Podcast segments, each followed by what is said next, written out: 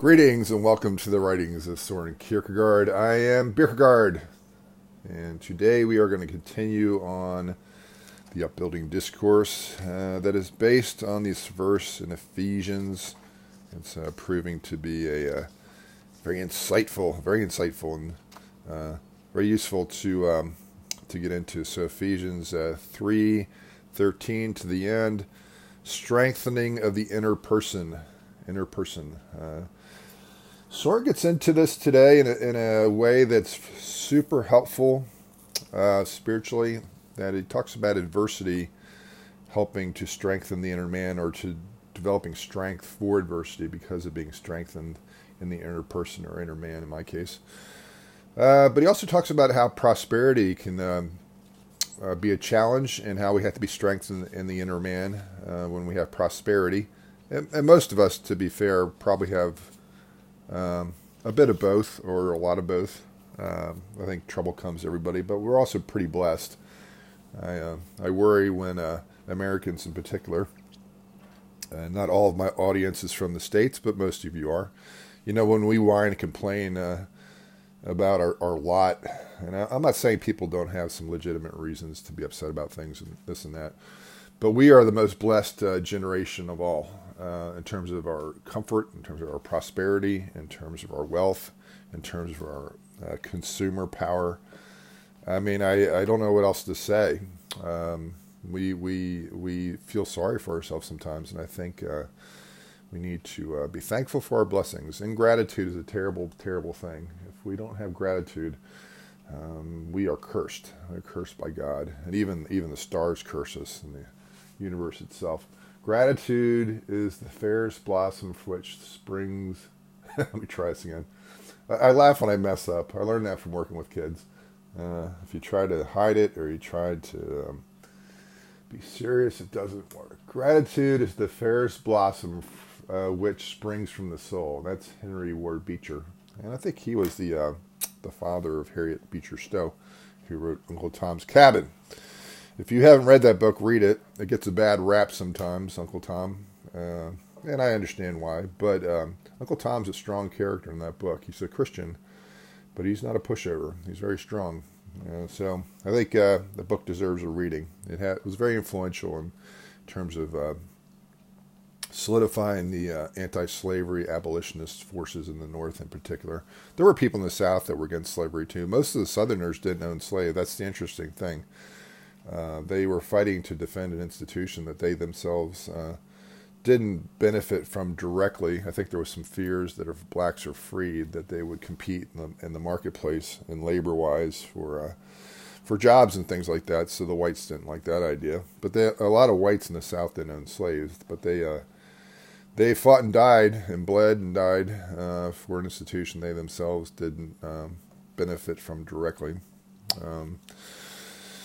Besides, you know, the having blacks be on the low end of the totem pole, so to speak, and Native Americans and things like that, strengthening the inner being. But anyway, we have to have gratitude for where we stand, and it's easy to trust in our prosperity too. It's easy to think that we're gods on earth if we are prosperous, and that we have money in the bank, and have a nice car, a nice house, and nice clothes, all those things that previous generations would have struggled with. Currently, with my health situation, with my cholesterol being very high, my doctor's taken some things off the list, like sausage and cheese and bacon and things along those lines. And the unfortunate thing is I have a lot of that stuff in my refrigerator and my freezer in both places, and I can't throw it out. My German grandmother, who lived through World War I, would slap me in the face, maybe, or at least chastised me severely if I took good food and threw it out into the trash can. My doctor wants me to throw everything out, but I can't. My grandmother used to weep when she saw us throw food away, or if we didn't eat everything on our plate, because she grew up during World War I, where things were tough in Germany, and she ate turnips for 9 months to survive. It's a root vegetable. I can store without a lot of refrigeration, I guess, and she loved turnips. I always thought she hated turnips because it reminded her of the war. My dad reminded me recently, no, she loved turnips. It saved her life. I was the one that didn't like turnips. Okay, so Strengthening the inner being. Only a thoughtless soul can let everything around it change. So I have to tell my doctor, I'm not throwing the food out. I'll just eat less of it. I'm going to eat it all. I'm just going to eat a slower amount. I'm not going to eat like 4 sausage patties a day or something.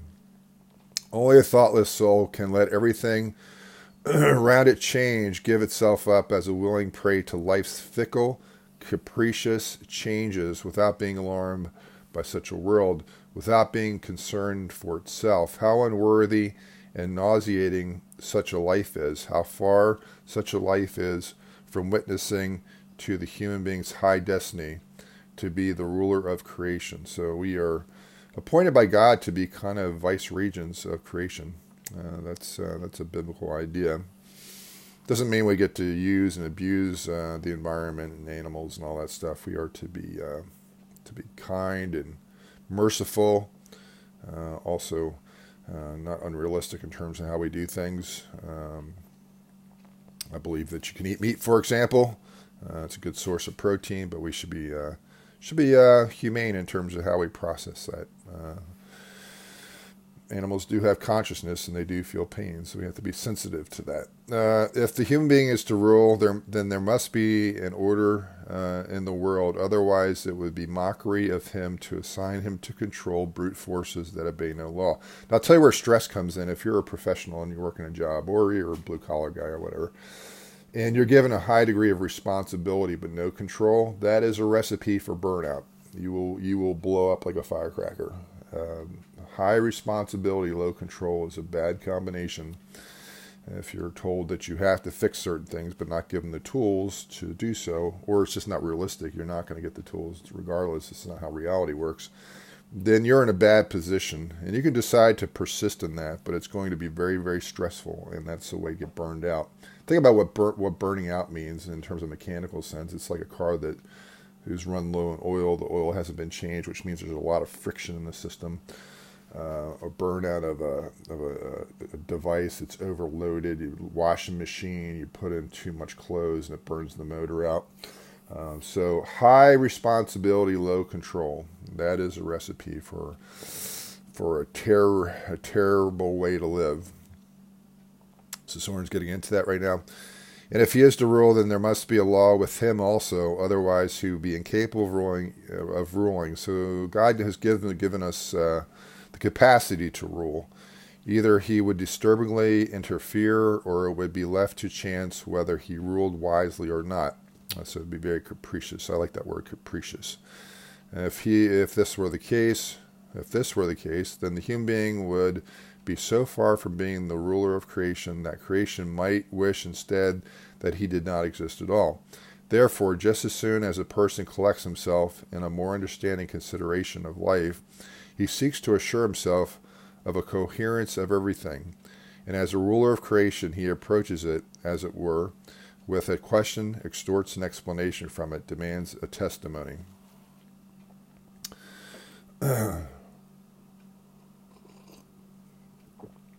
So we're to develop mastery as life continues. That's a skill development. It could be in a specific content area, or what's called soft skills, like show up on time and work hard and don't lie, all those things. We're to develop mastery and control over things. Not to be a control freak. There's too fine a point. If you go too far, you wind up cutting into the bones. So you have to have a plan, but you have to be flexible. The best trees in a storm are trees that bend a little bit. A tree that's too sturdy, too structured is going to crack in the wind. So it's good to have a strong root system, but it's good to be flexible on top. You know, have your principles, have your non-negotiable. That's like your roots. But then at the top, be willing to bend a bit, and you're not always going to get your way. And decide which battles you're going to fight, right? Don't fight every battle. You don't have to attend every battle you're invited to. Only a person who has banded his soul to worldly appetites, who has chosen the glittering bondage of pleasure. And that's true. The glittering bondage of pleasure. Think about it.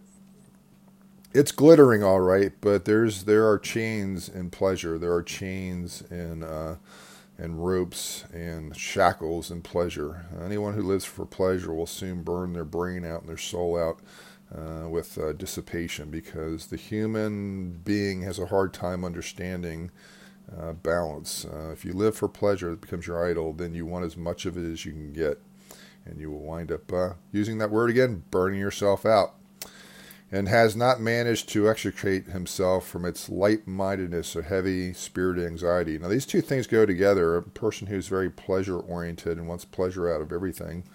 And pleasure is fine within its context. I think Soren is realistic about this. His pleasure is something that's instituted by God.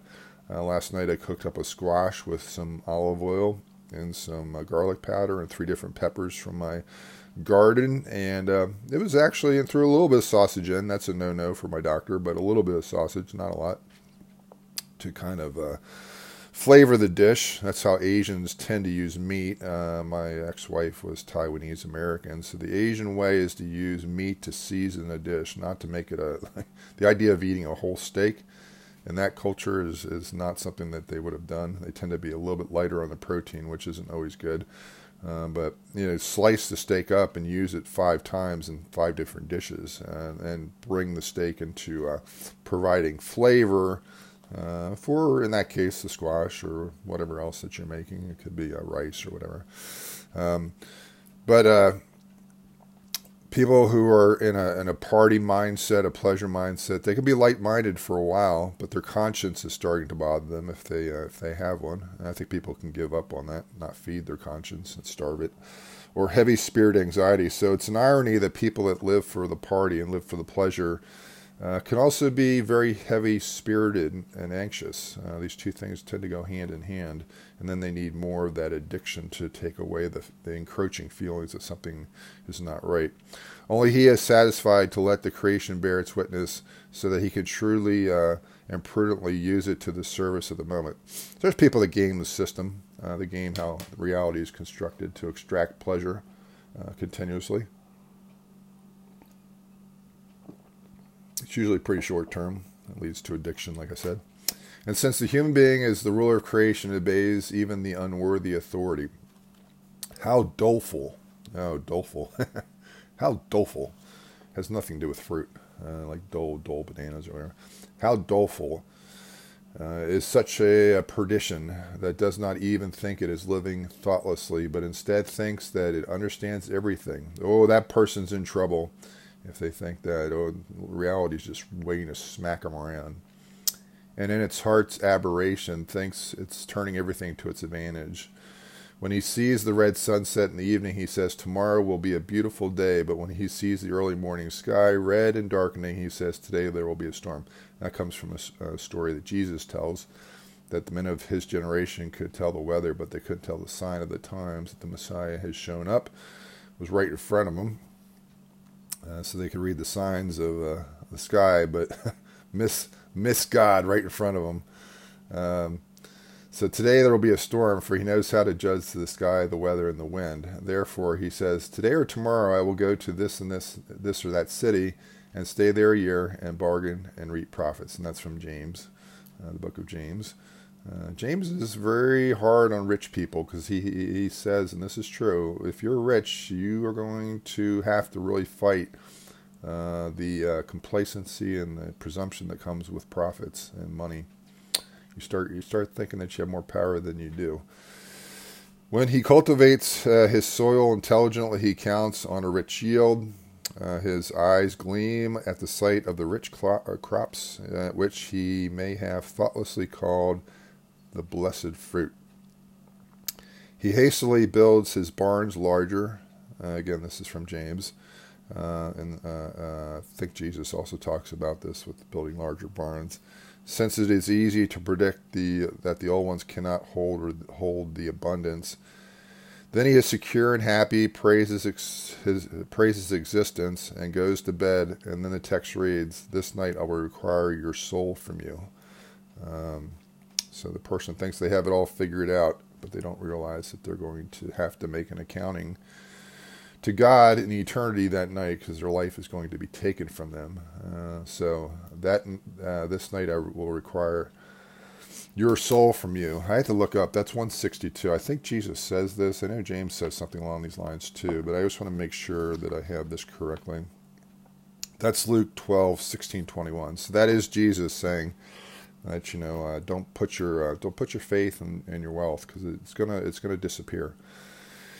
Life is a vapor, James says. So that is from Jesus. But James, being Jesus's younger brother, would follow in that train of thinking also about going to such and such a city, and today or tomorrow, and all that stuff. And I always feel pretty hesitant when I make plans with somebody and say, "I'll see you in 2 weeks." I don't know if I'll see him in 2 weeks. I might go through a car windshield. I might have a heart attack. I might eat too much bacon, you know, and whatever. My doctor would say, "I told you so." I died with bacon in my mouth. I died a happy man. This night I will require your soul from you. So that is from Jesus, his soul from him. It's not asking too much. I wonder if he would understand it. You know, the fact the person's not even thinking about their soul is a problem, of course.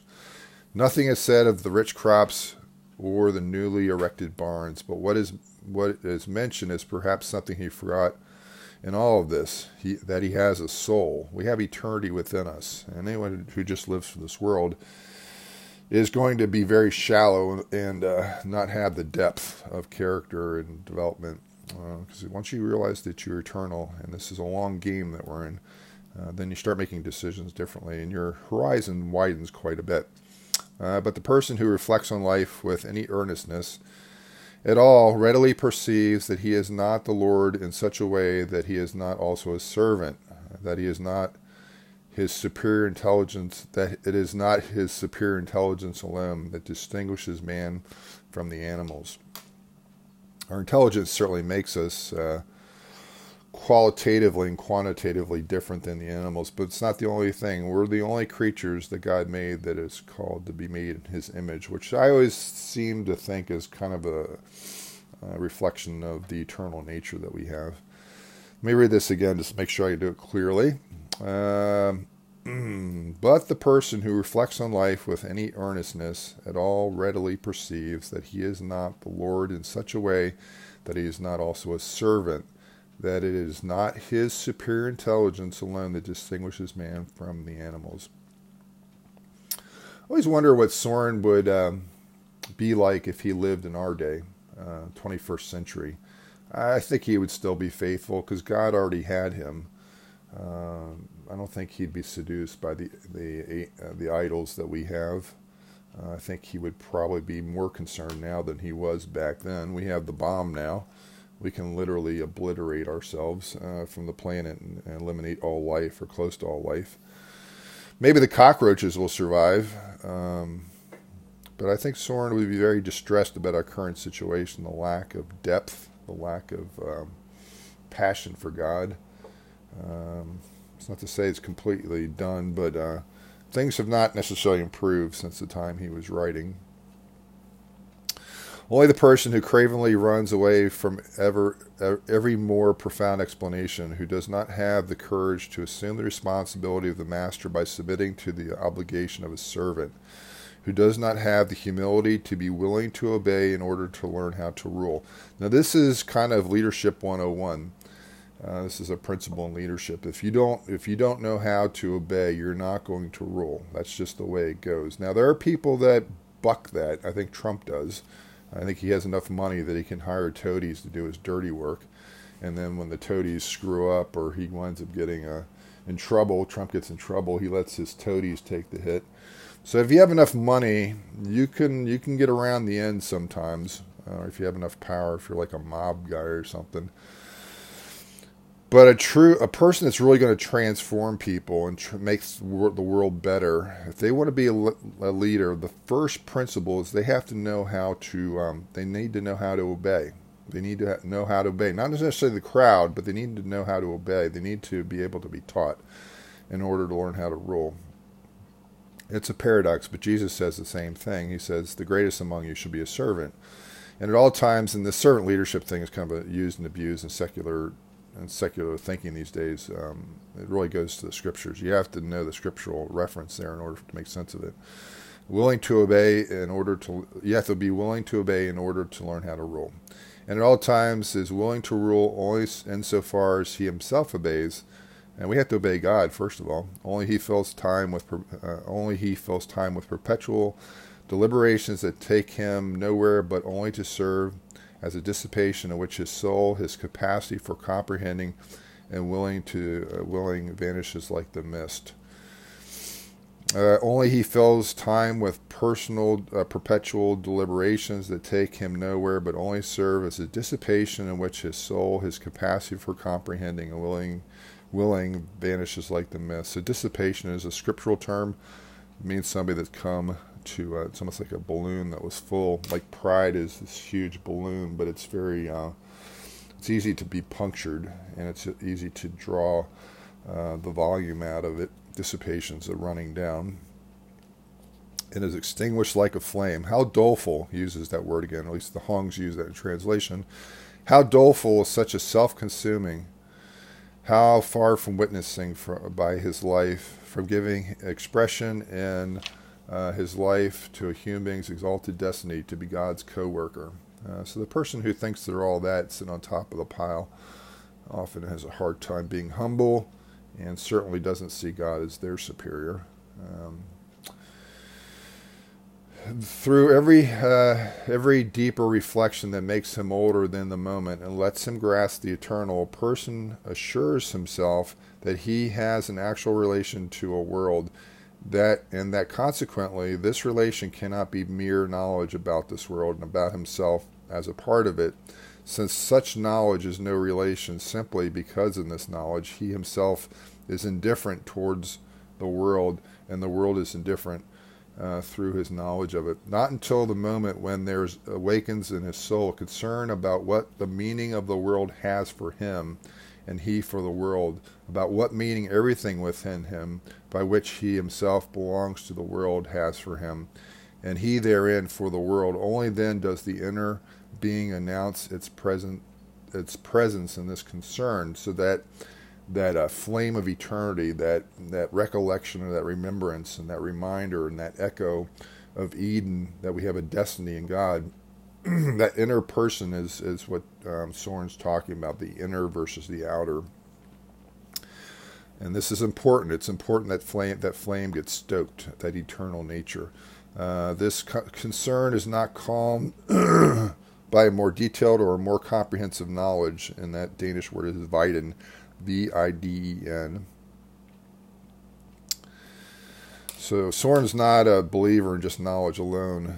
It craves another type of knowledge, a knowledge that does not remain as knowledge for a single moment, but is transformed into action the moment it is possessed. Since otherwise it is not possessed, this concern also craves an explanation, a witness, and the Danish word is, I'm not going to even try to pronounce this because I'm going to totally destroy it, Vidnesbyrd. I did a little bit of research about the Hongs, who did the translation of all of Soren's work, most of his work, and from Danish to English. This Howard Hong was a philosophy professor at St. Olaf College, and his wife Edna was a person that helped him a lot with the translation. And they were not Danish people originally.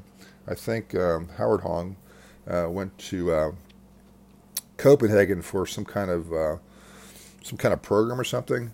But they learned Danish and translation, I think, by just studying and being overseas, but they weren't native born, I don't think. But I could be wrong about that. Edna seemed to be very, very important for the translation piece. It's hard to believe they did so much. They did so much translation in their lifetime. They both lived into their 90s. And Howard Hong retired as a professor after 40 years, so he still had about 25 years to do his translation with his wife. But they apparently had a really happy marriage and kids that were prospered and all that kind of stuff. So I did a little bit of looking into it. Somebody asked me a question about that. This concern also craves an explanation, a witness, which is that Danish word I just spelled out, but of another kind. If in this, his knowledge, a person could know everything but knew nothing of the relation of this knowledge to himself, then his effort to assure himself of the relations of his knowledge to the object probably would have demanded a witness, but he would not have comprehended that a completely different witness is required. And then the concern would still not have awakened his soul. So the soul has to be awakened. That's what Soren's really hammering away at. I know it's very dense here. Soul has to be awakened. As soon as this awakens, his knowledge will prove to be comfortless, because all knowledge in which a person vanishes from himself, just as any explanation provided by knowledge of this kind is equivocal, explains now this and now that, and can mean the opposite, just as any witness of this kind, precisely when it witnesses, is full of deceit and riddles and only engenders anxiety. How indeed would a person through this knowledge be sure that his prosperity is God's grace, so that he dares to rejoice in it and safely devotes himself to it, or that it is God's wrath and only deceitfully hiding the abyss of perdition from him, so that his downfall might be all the more terrible? That's a scripture verse right there. How would a person through this knowledge be sure that adversity is heaven's punishment, so that he can allow himself to become crushed by it, or that it is God's love which loves him in this ordeal, so that he, dauntless and confident in the distress of temptations, may reflect upon love? How would a person through such knowledge be sure that he was placed high in the world and entrusted with much more, because in him God loved his chosen instrument? So this is some complicated stuff, man. It's hard to read, so it's even harder to understand. But my take on it is that until the person has that inner fire going strongly, like a fireplace with a lot of wood in it, they're not going to understand either adversity or prosperity. Both will harm him or her, because they're not centered properly. The foundation's not correct. All that stuff is sitting on top of a weak foundation. But when that furnace of eternity is burning, that the person's eyesight sees through things and has the clarity and the brightness and the heat to burn through all the things that are deceptive and misleading. Then only then can they truly bear under adversity or bear under prosperity. Prosperity can be a challenge. It can be a cross in itself. You see a lot of people that are very prosperous that don't have strong souls, because they've always gotten everything they wanted the way they wanted it. And that's another word for still remaining a child or a grown-up who has not matured properly. How would such a person through such knowledge be sure that he was placed high in the world and entrusted with much, because in him God loved his chosen instrument, or it was because he was supposed to become a proverb to people, a warning, a terror to others? His knowledge can certainly assure him that everything is going well for him, that everything accommodates itself to him, that everything happens as he wishes, that everything he points to is given to him, that everything goes wrong for him, that everything fails, that every horror he is apprehensive about comes upon him the very next moment, that he is more highly trusted than anyone else. But more this knowledge cannot teach him, and this explanation is extremely equivocal, and this knowledge is extremely comfortless. Ooh, so Soren's just really cutting through all the nonsense here and getting right to the heart of the matter. In this concern, the inner being announces itself and craves an explanation, a witness that explains the meaning of everything for it in its own meaning, by explaining in the God who holds everything together in his eternal wisdom, and who assigned man to be Lord of creation by his becoming God's servant, and explains himself to him by making him his co-worker. Through every explanation that he gives a person, that he strengthens and confirms in the inner being. In this concern, the inner being announces itself. The inner being that is concerned not about the whole world, but only about God and about itself, about the explanation that makes the relation understandable to it, and about the witness that confirms it in this relation. At no moment does this concern cease. The knowledge gained is not an indifferent knowledge. For example, if a person were to have in mind deciding this matter once and for all, and then being finished with it, so to speak, the inner being would only be stillborn. It would vanish again. But if he is truly concerned, then through God everything would serve for strengthening the inner being, which is the point of that verse in Ephesians, to be strengthened in the inner being. because God is faithful and does not leave himself without a witness. God always has a witness in every generation. It may not be many, but there's always a remnant. But God is spirit and therefore can give a witness only in the spirit. It is in the inner being. Any external witness from God, if such a thing could be thought of, can just as well be a deception. Now, Jesus was an external witness. He came into the world, and the world did not accept him as its own. But the world was created through Jesus, through the Word. So even when God became incarnate, it became before us and came before us and did acts of justice and mercy and miracles and all those things and spoke truth, humanity put him on a cross. So never believe the lie that human beings are entirely good. We're a mixed bag. We have a lot of both, both good and evil inside of us.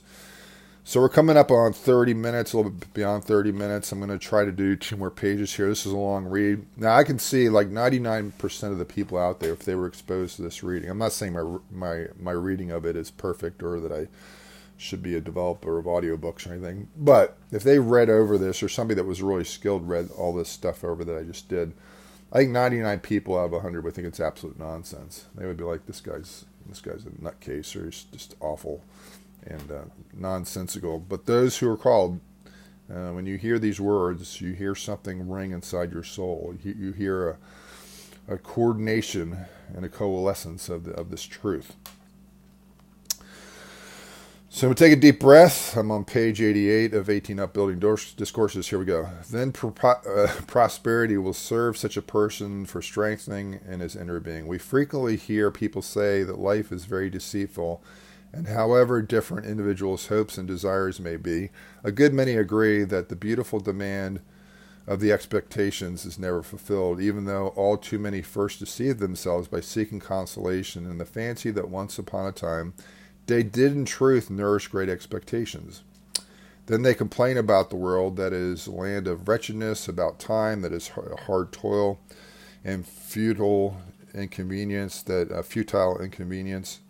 brings a person no closer to his goal but takes him further and further away, about people that they are faithless or at least lazy, lukewarm, and selfish about themselves, that they, like everything else in life, do not turn out to be what they once thought they were, about the whole order of things here on earth, that every empty and external affair prospers, that the deed that is mighty and verbiage is crowned, the sentiment whose potency consists in platitudes is praised, the distress that proves itself by screaming finds sympathy, but the honest effort wins nothing but ingratitude and a lack of appreciation, that quiet inward feeling means nothing but misunderstanding, and deep solitary grief meets nothing but abuse. Seldom is heard a more earnest voice that enjoins everyone to be open to life's schooling and to allow oneself to be brought up in the school of adversity.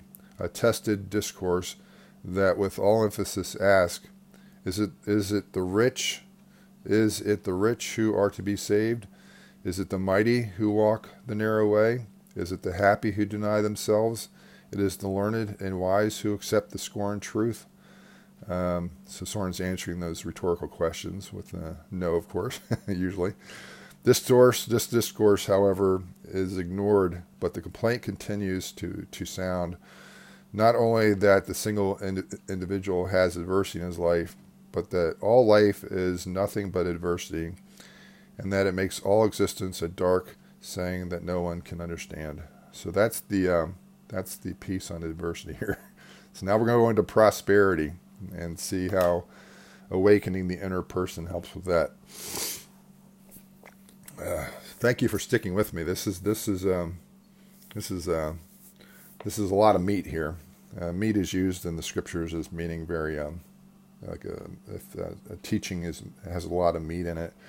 It has a lot of content. Rather than milk, which is kind of liquidy and more for babes. But prosperity is easy to understand, and yet Job was an old man. And the next Upbuilding Discourse is about Job, so Soren's tying this into the next Upbuilding Discourse that's coming. But prosperity, it is easy to understand, and yet Job was an old man, and had grown old in the fear of God. He offered a burnt offering for each of his children whenever he went to a banquet. But prosperity is easy to understand, and yet even the fortunate person cannot understand it himself.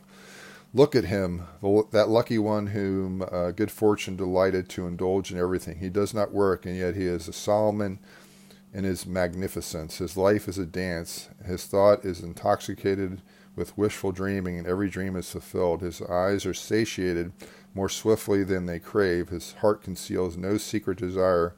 His hankering has learned to recognize no boundary. But if you were to ask him where it all comes from, he would probably answer light-mindedly, I myself do not know. Being light-minded, he probably would even be amused by his answer as a joke, quite in keeping with everything else, but he would not comprehend or even suspect what he actually said and how he passed judgment on himself. The civil authorities see to it that everyone keeps what legitimately belongs to him. Now, this isn't a society that has the rule of law. I can't say that about every society or civilization. Like Russia right now, it's a kleptocracy. When they find a person who abundantly belongs to him, when they find a person whose abundance and wealth astonishes everyone, they demand from him an explanation of the source. But if he cannot explain it, he is suspected of not having obtained it by honest means, of not being in legitimate possession of it, perhaps a thief. Human justice is only a very imperfect semblance of divine justice. Now, this is an important point. The reason why we need to have a just society is that it gives people confidence that there is a justice that exists in the world and also in eternity. When governments are not run well, when you run an unjust system, people start to question whether there's a God or not. So human justice is very, very important. But it is an imperfect semblance of the divine justice. It keeps a watchful eye on every human being. If a person, in reply to its question as to the source of all, has no other answer that he himself does not know, then it judges him. Then it turns out to be to cast suspicion on him that he is not in legitimate possession of it. This suspicion is not a servant of justice, but is justice itself. It is this that accuses and judges and pronounces the sentence on him and guards his soul in prison so it does not escape. Now, some people think that they are the source of all their prosperity, that they are self-made people. So that's another form of arrogance. What then is required of the fortunate person? What else but a strengthening of the inner being? But he has no concern, no inner being, if he has ever existed. It has vanished and was blotted out. If it has ever existed, it has vanished. It had vanished and was blotted out. But the person in whose soul the inner being announces itself in that concern does not become happy when good fortune indulges him in everything. He is invaded by a secret horror of the power that is bent on capriciously squandering everything in this way. It makes us anxious about being involved with it. It seems as if in return it demanded of him something so terrible that he scarcely has a name for the anxiety over it. He would receive with thankfulness a much smaller portion if he might only know from whom it comes, but this is what the concern within him craves, this explanation, this witness. If he were placed on top of a mountain to gaze over all the kingdoms and countries of the world and was told, this is all yours, he would first want to know who had put him there, whom he was to thank. But if good fortune nevertheless goes on persecuting him, as he might say, his concern becomes greater and greater. But as concern grows, his soul gains strengthening in the inner being. In this way, prosperity would become for him an occasion for concern to increase. And in this way, prosperity would serve him for strengthening in the inner being, because he possesses the whole world and, thanks God, is strengthened in the inner being. Then he would rejoice in another way that the fortunate person does, because he who has the whole world and is as one who does not have it has the whole world. Otherwise, he is possessed by the world. Then he rejoices in all the good gifts, but he rejoices even more in God and with God who gave them. So I'm going to conclude on that today. So prosperity, the fear of success. I think we can fear adversity rightly. It's concerning to be on the losing end of life, where you start getting thrashed about and kicked about, trampled to death by geese, as Soren said, in his own way of being persecuted in Copenhagen. But we should also be fearful of prosperity that can make us numb and deaf to the concerns of others. It can make us numb and deaf and unfeeling, make us moral lepers, I suppose, to the concerns of God. And so the person that has been awoken in their inner being can have prosperity and have it rightly and be fearful of it. If you're not fearful of prosperity, you need to take a deep breath and think about what it could mean. Think about all the people that had dreams and goals to become something big, like a musician or a comedian or an actor or a politician or a business person. And then they became big and they proceeded to blow it all because they got overconfident, that they stopped listening, that they stopped learning, and they stopped maturing as a person and became hard and callow. And we should fear success. We should fear adversity to a degree, and we should also fear prosperity. So think about that and ponder that. But we should be strengthened in the inner being regardless. And then God can give us the grace and the strength to handle both.